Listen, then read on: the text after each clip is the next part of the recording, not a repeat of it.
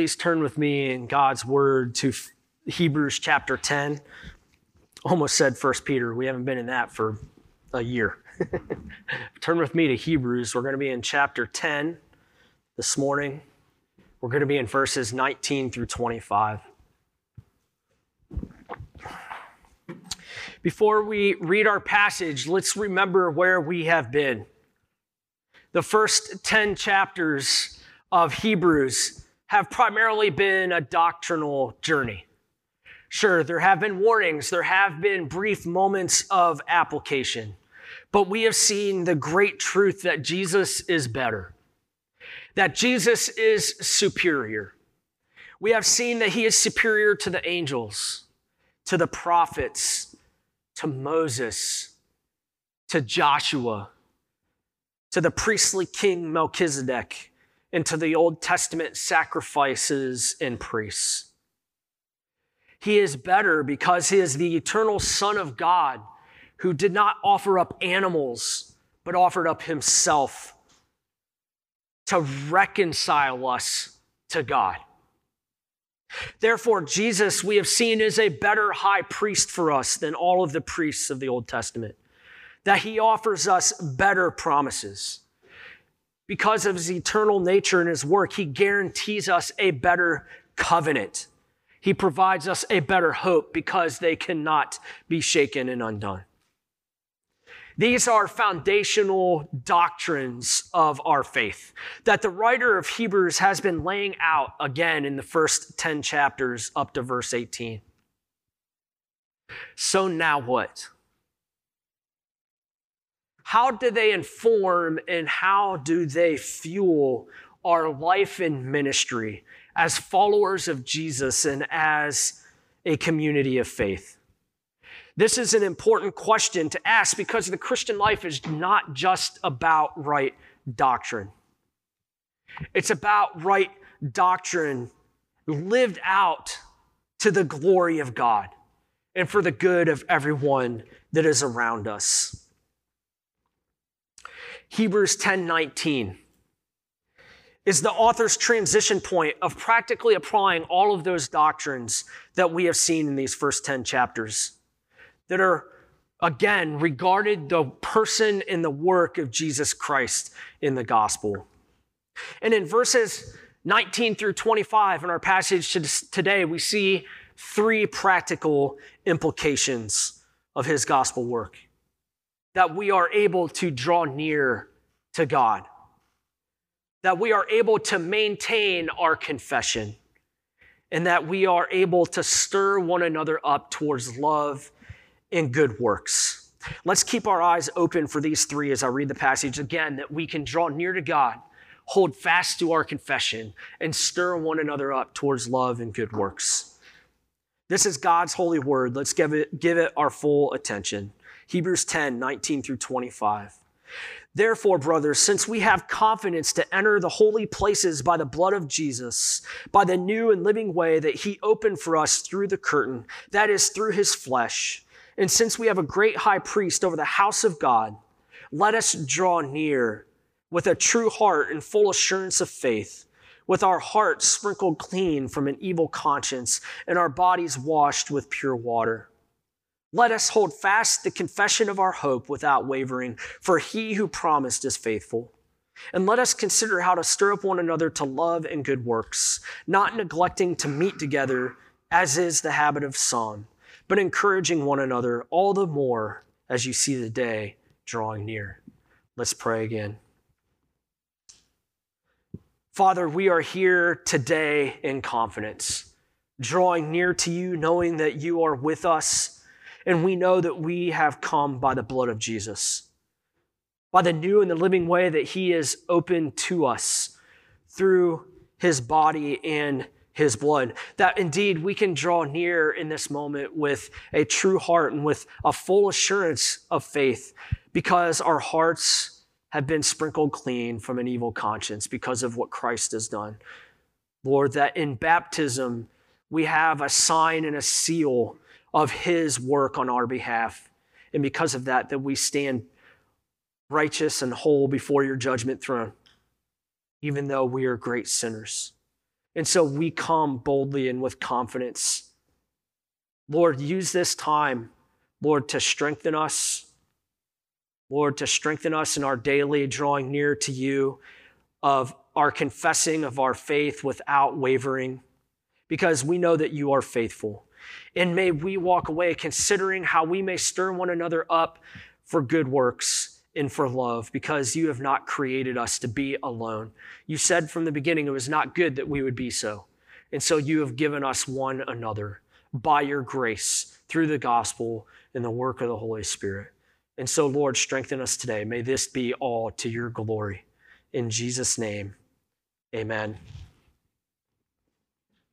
Again, in our passage, because of the person and the work of Christ that we have been looking at in the first 10 chapters of Hebrews, we are exhorted here to do three things to draw near to God, to maintain our confession, and to stir up one another towards love and good works. These are the three that we are going to explore today. But first, before going there, let us not miss from verses 19 and 20 that they indeed flow out of the person and the work of Jesus. Therefore, brothers, since we have confidence to enter the holy places, again, we know that we can approach God's throne of grace in prayer in the heavenlies by the new and the living way that he opened for us through the curtain. That is through his flesh, through his broken body. We can draw near to him in prayer and in worship in times of his word with confidence because of that work. So, again, how are we able to draw near? How are we able to maintain our confession? How are we able to stir one another up towards love and good works? They are all possible because of Jesus and the work that he has done in the gospel. It is through his broken body. He himself is the doorway through which we may enter. We may enter pure because our sins, though they are like crimson, have been washed white as snow by his blood.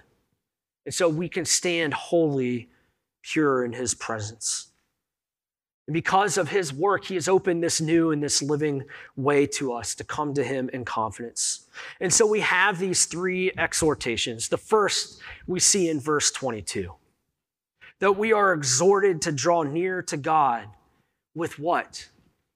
With a true heart. With a true heart we know that the heart is desperately wicked and that no one can understand it. But we know in God's covenant promise given to us in the prophets that through the new covenant, God has taken out our heart of stone and flesh, our heart of stone, and given us a heart of flesh, a heart to love Him, to trust Him, to do all of His will. And so we have a true heart through the work of the Holy Spirit that we may draw near. And we can come with full assurance of faith that He will not reject us, that He will not put us to death as we deserve, but we can come into His presence. So we can draw near to Him with a true heart full of assurance. We easily can take this for granted.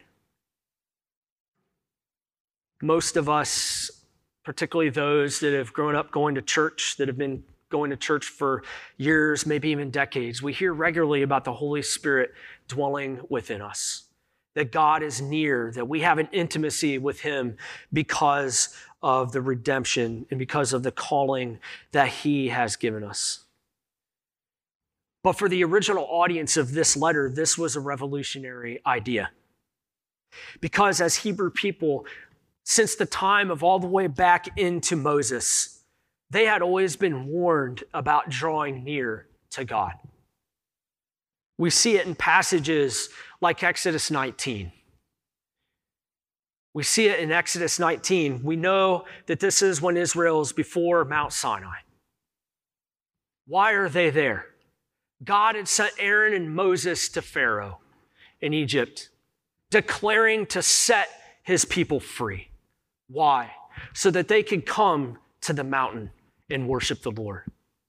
And in Exodus 19, after a long journey, after seeing God's deliverance, they come to the mountain. They have come there to worship God, but they are warned. They are warned do not step on the mountain where God dwells. For when you do so, you will die.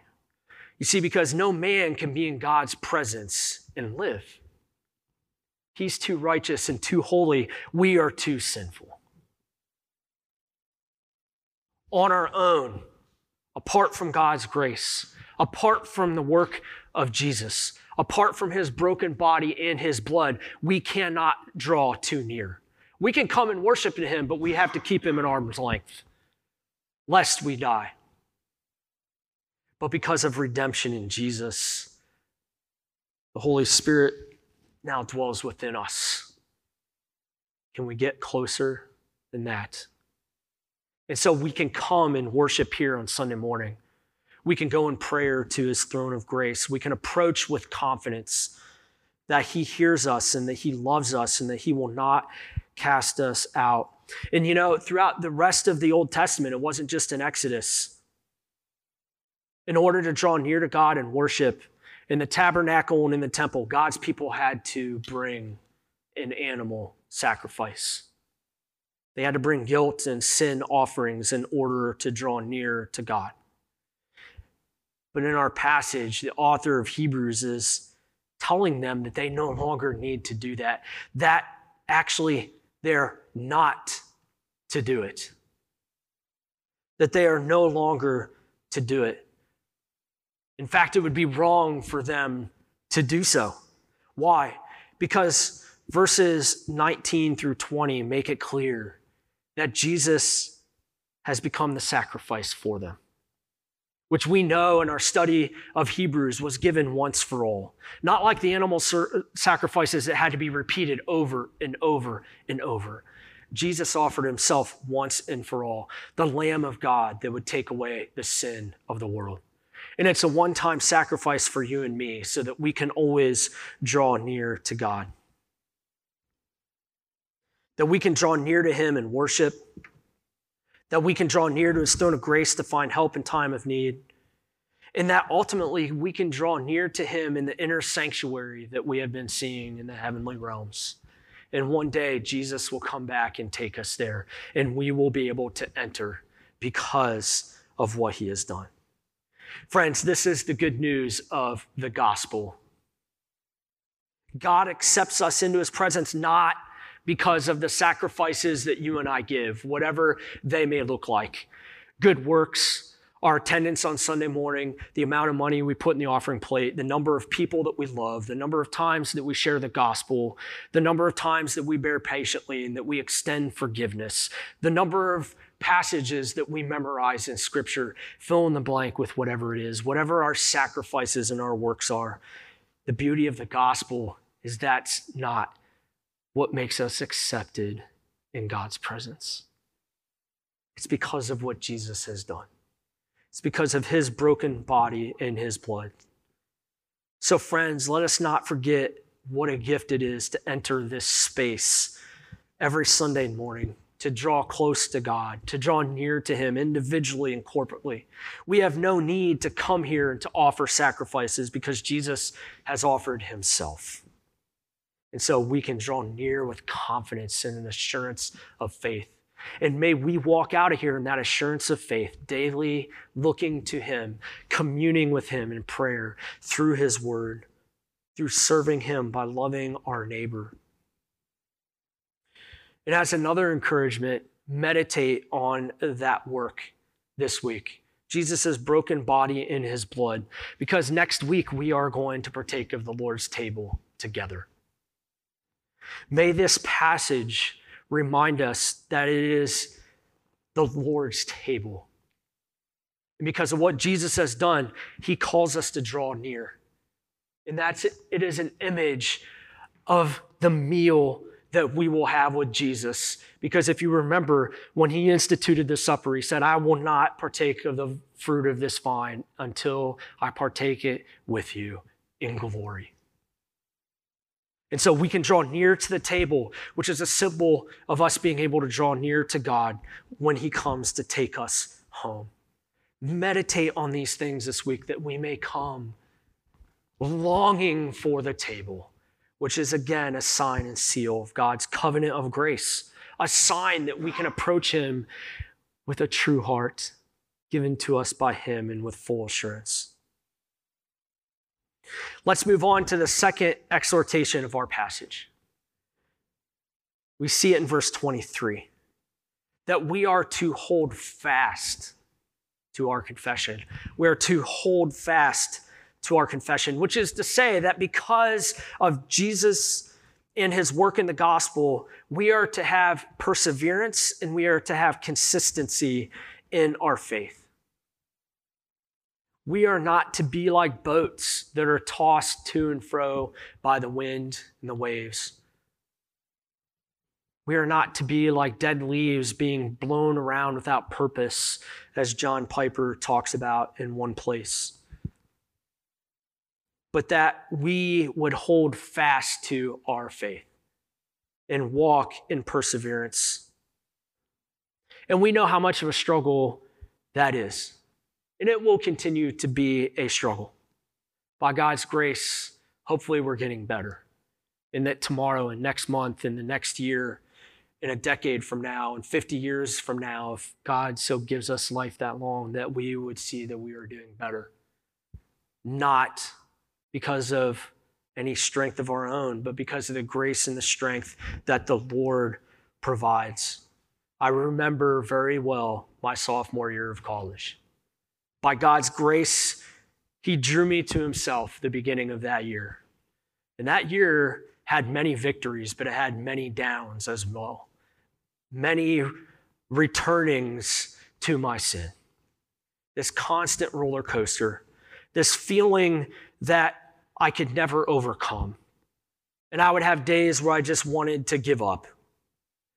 But here's the thing God never let me go. I failed him every day. Still fail him every day, but he never lets go. And even though I fail every day, I still see his grace at work in my life. That there is sin that I used to struggle with that I don't. And sometimes I have new sins that'll pop up that I've never struggled with before. You've been there?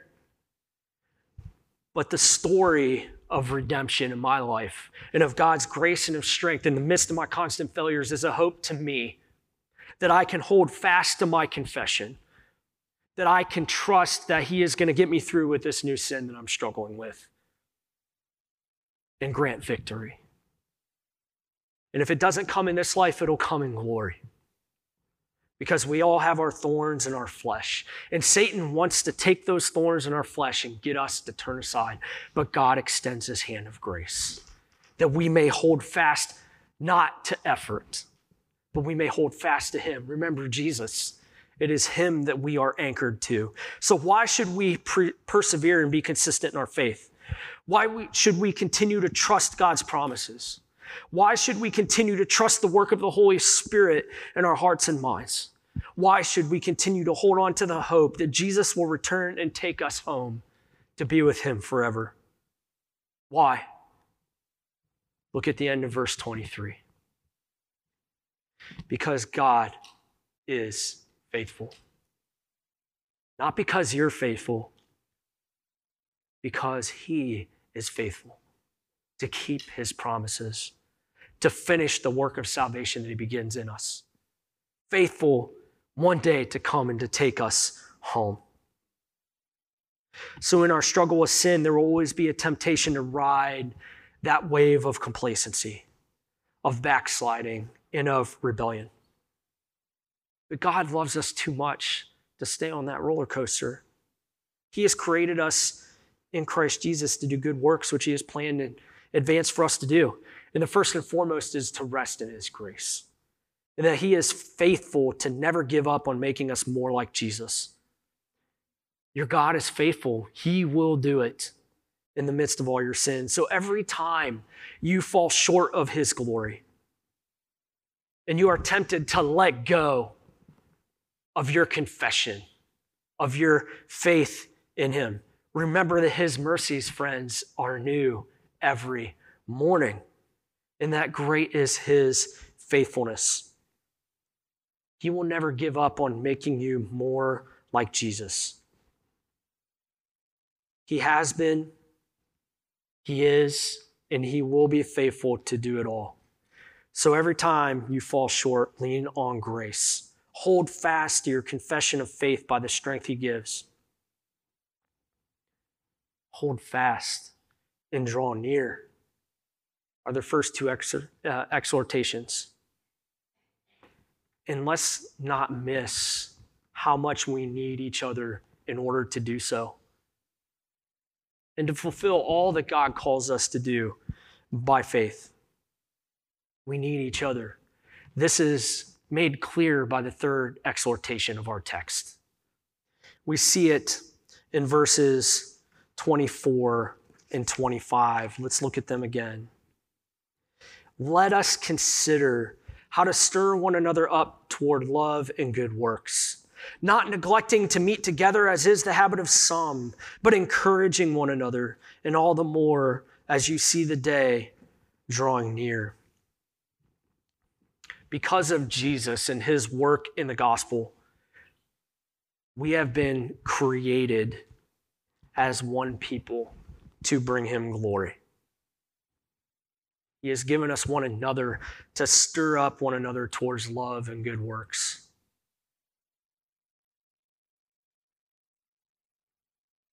Let's see this as God's vision. This is God's vision of how we are to live until Jesus returns. Let's not allow our faith to just be personal. Indeed, it is personal. God has redeemed us individually, but it is also a corporate one. We need each other if we are going to live lives that are honoring to God. So, why is coming to worship on Sunday morning important? Why is one on one discipleship important? Why is getting plugged into small groups important? Why is opening our homes to one another important? Why is sharing life with one another important? Because we are too weak individually to live out our faith on our own. We need encouragement from each other. And if you and I think for one moment that we can live out our faith on our own, we will quickly fall into sin and doubt. Because so much of what God calls us to do in exercising our faith, of holding fast of our confession, requires community. We think of all the one another commands of Scripture to love one another, to care for one another, to encourage one another, to exhort one another, at times to rebuke one another, to care, and so much more how can we ever do that on our own? It requires one another. We also need each other because God has created us for one another. He has brought us into his family. And Jesus himself prayed that we would be one as he and the Father are one. You see, our community, our relationships with one another, they ought to reflect the relationship between Father and Son we are to have that sense of unity, to have one heart, one mind, and one purpose. But now we know on this side of glory that we will disagree.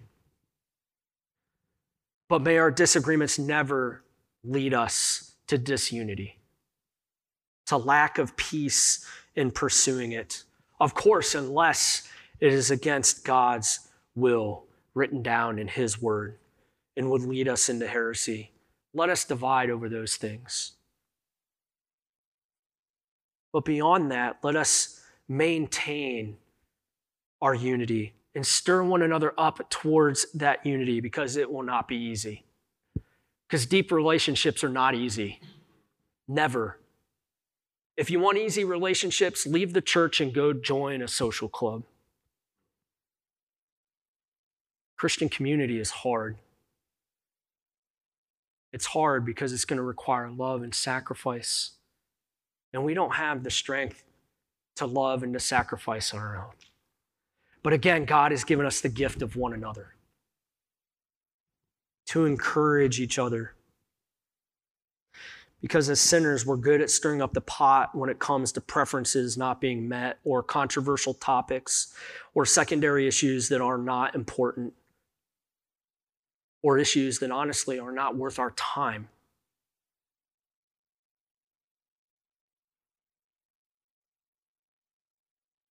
So let's be a church that focuses on stirring up one another towards love and towards good works by God's grace. And the question is do we know each other well enough to be able to do that, to stir one another up? We have a mission to bring glory to God. Is it our, it's our chief end to build community and to live missionally. If I could pick one passage in all of Scripture to begin the conversation of what fulfilling our mission as a church looks like, I think I would pick Hebrews 10 24 and 25. And to ask the question of how. How do we stir one another up towards love and good works? Look at the second half of verse 25. It's encouragement. We can stir one another up towards love and good works through encouragement. Think about your own life. Who has that been for you? Who was the encouragement to you through God's word and through the gospel that because God worked through that person, that you're sitting in this room today? Because without that person, you would have not heard the gospel. You would have not seen the love of Christ lived out and would not be a person of faith. Again, it's all God's work, but yet He uses us to proclaim the good news of His gospel. For me, it was guys like Dave Hoyt, my first youth pastor, who taught me God's word, who's in his late 70s living in Albuquerque, New Mexico, and he's still serving the kids in his neighborhood with his wife because he can't stop telling people about the gospel and the love of Christ. It's people like Steve Huber, a gentleman that went to my church growing up that is legally blind, but he's a professional artist. Good old Steve. Got a heart of gold by God's grace. He used to go on these long 30 mile bike rides down to Malabar Farm, which, if you've ever seen the Shawshank Redemption, the big tree, it's right across the street from Malabar Farm. And so, familiar with that area. But we used to go there and we used to ride our bikes down. There was a natural spring to drink water. But here's the thing about Steve he gave me the water that really mattered because we would crack open scripture as we drank from that, that well and, or that spring and we would study God's word together and we would pray and he would encourage me. And I could go on about Don Belsterling, my second youth pastor, that encouraged me first to go into ministry. And then Joe Magallette, even though I'd grown up in the church, professed Christ but did not have faith in him. But Joe shared with me the gospel at Ashland University, the same gospel I had heard my whole life, and God changed my life. And then there's Jim Mock, who is my receiving staff for the Navigators from 1991 1999 to 2001 that helped me go through a very intense season of burnout as I struggled with intense sin and trauma from my childhood.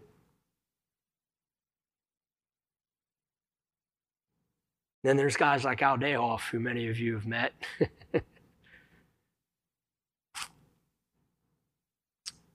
and then there's Jason Moore, one of my assessors from the assessment center, who I still meet with on Mondays via Zoom for about 30 minutes to an hour. Where would I be without them? Yes, it's God's grace, I know. God's grace is the ultimate reason why I stand before you today, holding fast to the confession of faith.